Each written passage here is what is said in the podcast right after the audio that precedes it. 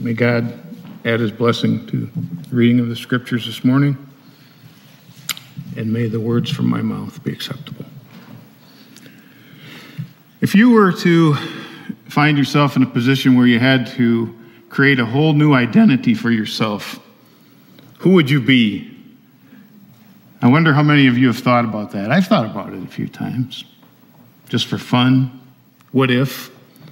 Oh, we have a six and an eight year old in our house. We play a lot of what if games. But you know, what would your new name be? What would your occupation be? Where would you live? I've decided a long time ago, because somebody called me by this name when I was a teenager.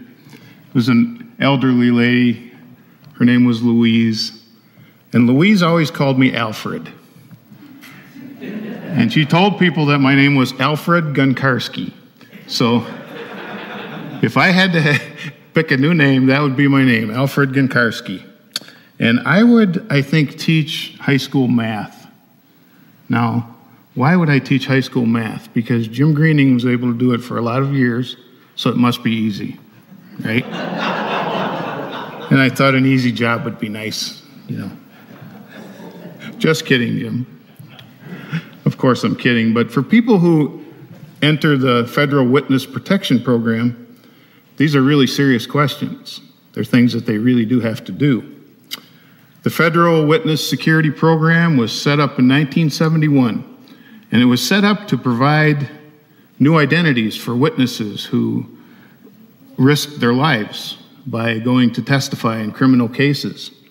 And since that program started, around 19,000 witnesses and their families have been given new identities and new locations by the U.S. Marshal Service. Before a person is allowed to participate in this program, he or she must settle all debts that they have, and they must take care of any other obligations and leave as few loose ends untied as possible from their old life. Then they are reassigned to a city or a town where there's very little possibility that anybody will ever recognize who they are. And they are encouraged to choose a new name, which is, which is similar to their old name. So, see, my old name would, my new name would work just fine because it's kind of the same. And they even encourage you to, you know, make it a name with uh, the first few letters of your old last name and first name, so that makes it easier for you to get used to it. They also will help you to find a job, to find housing. It's a difficult thing to have to go through, so they provide counseling and they also obtain all the paperwork for you necessary, like birth certificates and social security cards and so forth, with the new name. There are two rules with no exceptions. Every relocated witness must follow the, these rules in order to stay safe and in order to remain in the program. Number one, you must never ever contact any of your old friends or colleagues. Number two, you must never ever return to your old town where you used to live. Creating a new identity. I can't imagine how difficult that would be. What a hard thing it would be to go through. And it's really no laughing matter. And yet, in some cases, People do it. They choose to change their identities for different reasons, much less serious reasons than a threat to their lives. At the turn of the 20th century, there was a young lady whose name was Cassie Chadwick. Cassie was able to borrow almost $2 million, which was a whole lot of money then, from banks and from wealthy individuals from, from the Cleveland area. Now, why did these people lend her so much money and these banks lend her so much money? Because she was able to convince them, and she claimed to be the illegitimate daughter of business tycoon Andrew Carnegie. And these people believed her. And Chadwick said that when Carnegie, uh, the Carnegie family had paid her off to keep quiet about him having an illegitimate daughter, and finally, the day came when she couldn't afford to pay these loans back, and she had to face up to the truth her real identity. The Carnegie family had never heard of Cassie. she was no relation to them. And she ended up serving 10 years in prison for her little scheme. So, identity can be a pretty tricky thing. Some of us spend our whole lives trying to answer the question Who am I? Who am I? We think that if we can answer that one question, then our path in life will become much easier. Because we, when we know who we are, we have a better idea of what our values should be, what our priorities should be in this life. We have a clearer picture of how we should invest our time and our energies and our strengths. Think of any successful athlete. This is part of her or his identity. Because they identify themselves as, athletes, they know that there are certain things they must do, certain ways they must spend their time and their energy in training their body and their mind for the physical challenges of their sport. Because they define themselves as athletes, they know also what is off limits. Stay away from illegal drugs, tobacco, any substance that's going to do harm to their body. They can't afford to be couch potatoes. They can't afford to be junk food junkies. They can't afford negative thoughts and self doubt. They have to be confident that they can do what they want to do in order to succeed. Their choices, their use of their time, their whole lifestyle reflects their identity as a successful athlete. Those are the ones who make it. How much conflict can be eliminated from our lives if we know our true identity? If we can stand up and say, This is who I am, and nothing I do or nothing you do can change who I am. According to our Bible passage today, we can do that. Today's passage that Jack read for us from 1 John 3, verses 1 through 3, was written by the Apostle John. John was a man who was once a member of Jesus' inner circle, one of those three that were the closest to him. Now he's an old man, and he knows that he may not have a lot of time left to share the gospel message. The young churches in Asia and in the Middle East are struggling to figure out what it means to be followers, to be disciples of Christ. Many of them never knew Jesus, the man, when he walked this earth. They came to faith after Jesus had died and risen and ascended back to heaven. And so they are easily uh, led astray by false teachers.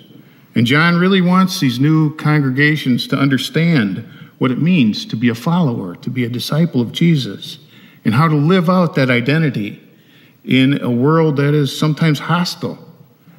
And this is his message to them. How great is the love the Father has lavished on us that we should be called children of God. And that is what we are. Dear friends, we are children of God, he says, and what we will be has not yet been made known. But we know that when he appears, we will be like him, for we shall see him as he is. Everyone who has this hope in him purifies his or herself, just as he, or, just as he is pure. Every year we observe All Saints Sunday, a day when we celebrate the lives of those good people who have influenced us and who have influenced our church. But we tend to distance ourselves from that word saint. We reserve that word saint for someone whose light shines brighter than ours, someone whose sacrifice goes deeper than ours, but the Bible tells us that as God's people, we are saints. Did you know that? You're a saint. Believe it or not, Dave. You're a saint. He shook his head. He moved around, so he got called. It's our identity. It's based on the fact that the Spirit of God lives inside of us. We spend a lifetime hoping to live up to that identity. Author Maxie Dunnam says this She says, The dynamic process of saint making is to work out, in fact, what is already true in principle. I like that. But there's another title that we're also given.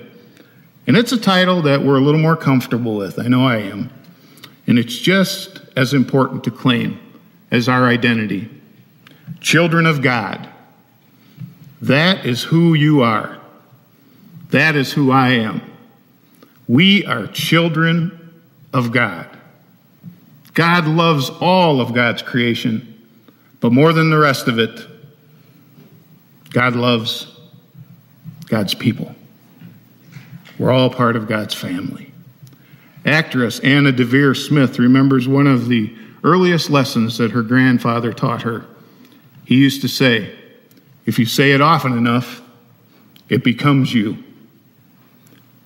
I saw on the news in the last week or two a third grade teacher at Franklin Elementary School in Santa Barbara, California. Her name is Katie Boozer.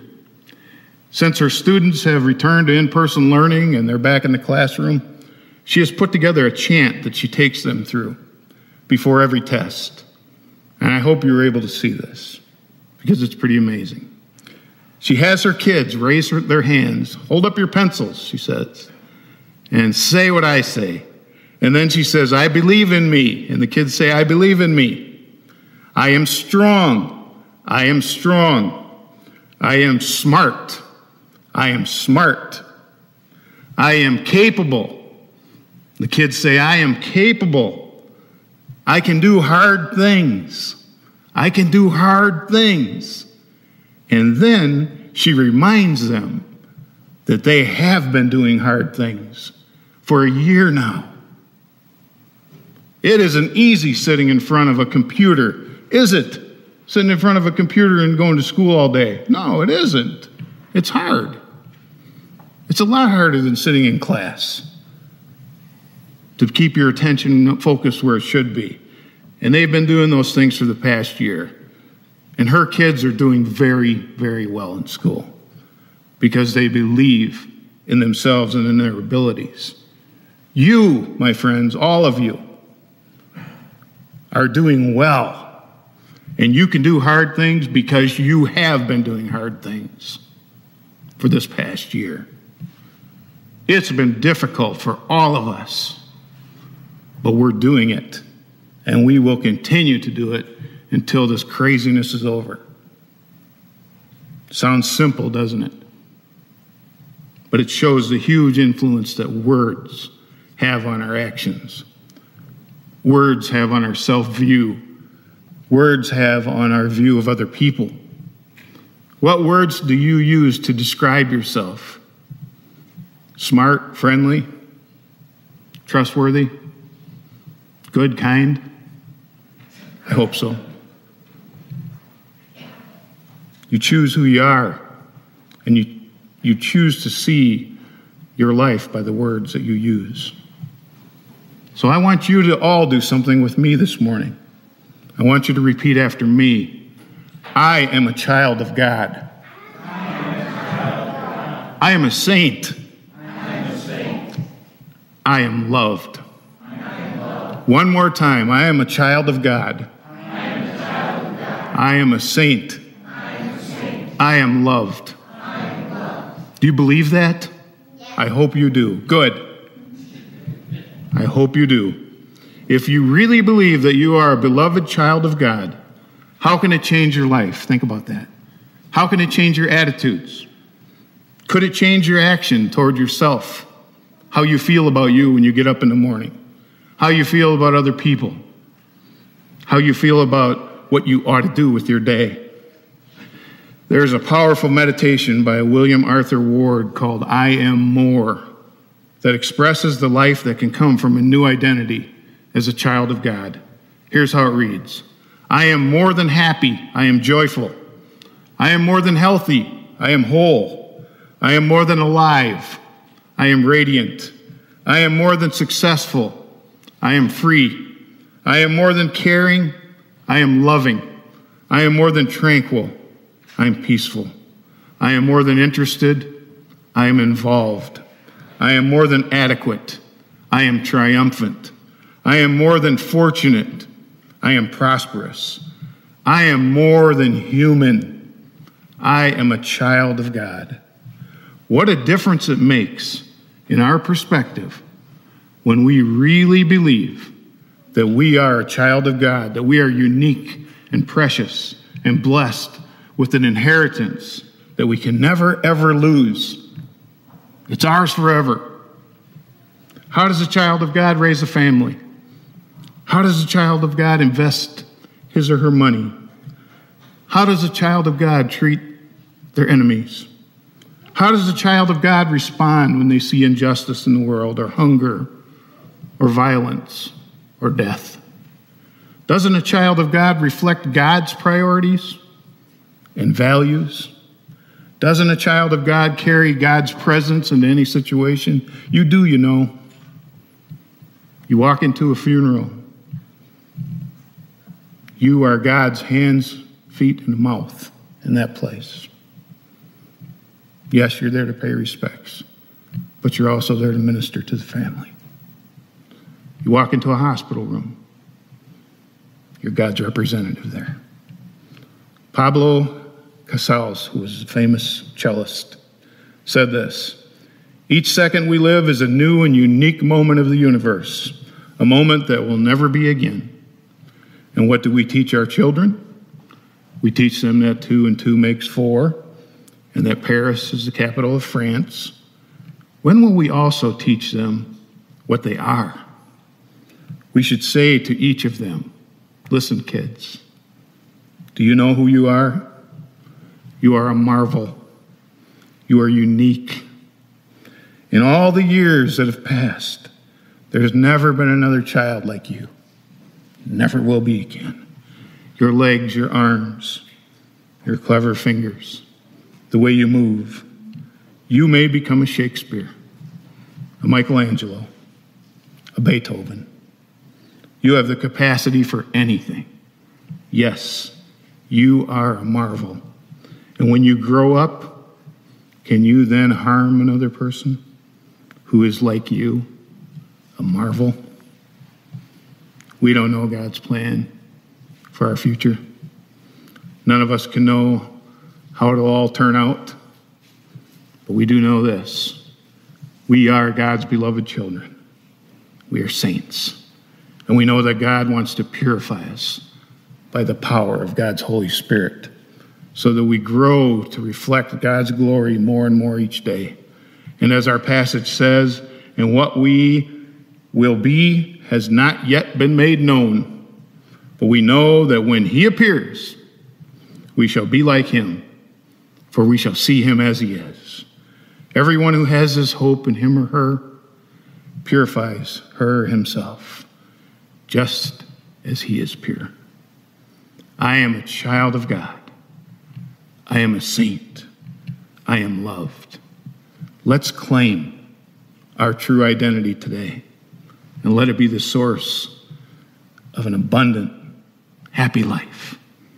I invite you now to reflect on these words as you listen to the song that Jerry's going to play for us called Who Am I?